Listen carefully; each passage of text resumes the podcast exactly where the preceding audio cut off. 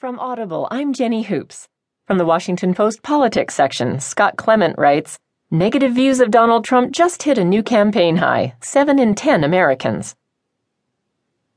In the latest sign Americans are dreading their general election options, and particularly one of them, negative views of Donald Trump have surged to their highest level of the 2016 campaign, according to a new Washington Post ABC News poll. Trump's unfavorable rating, in fact, far surpassed.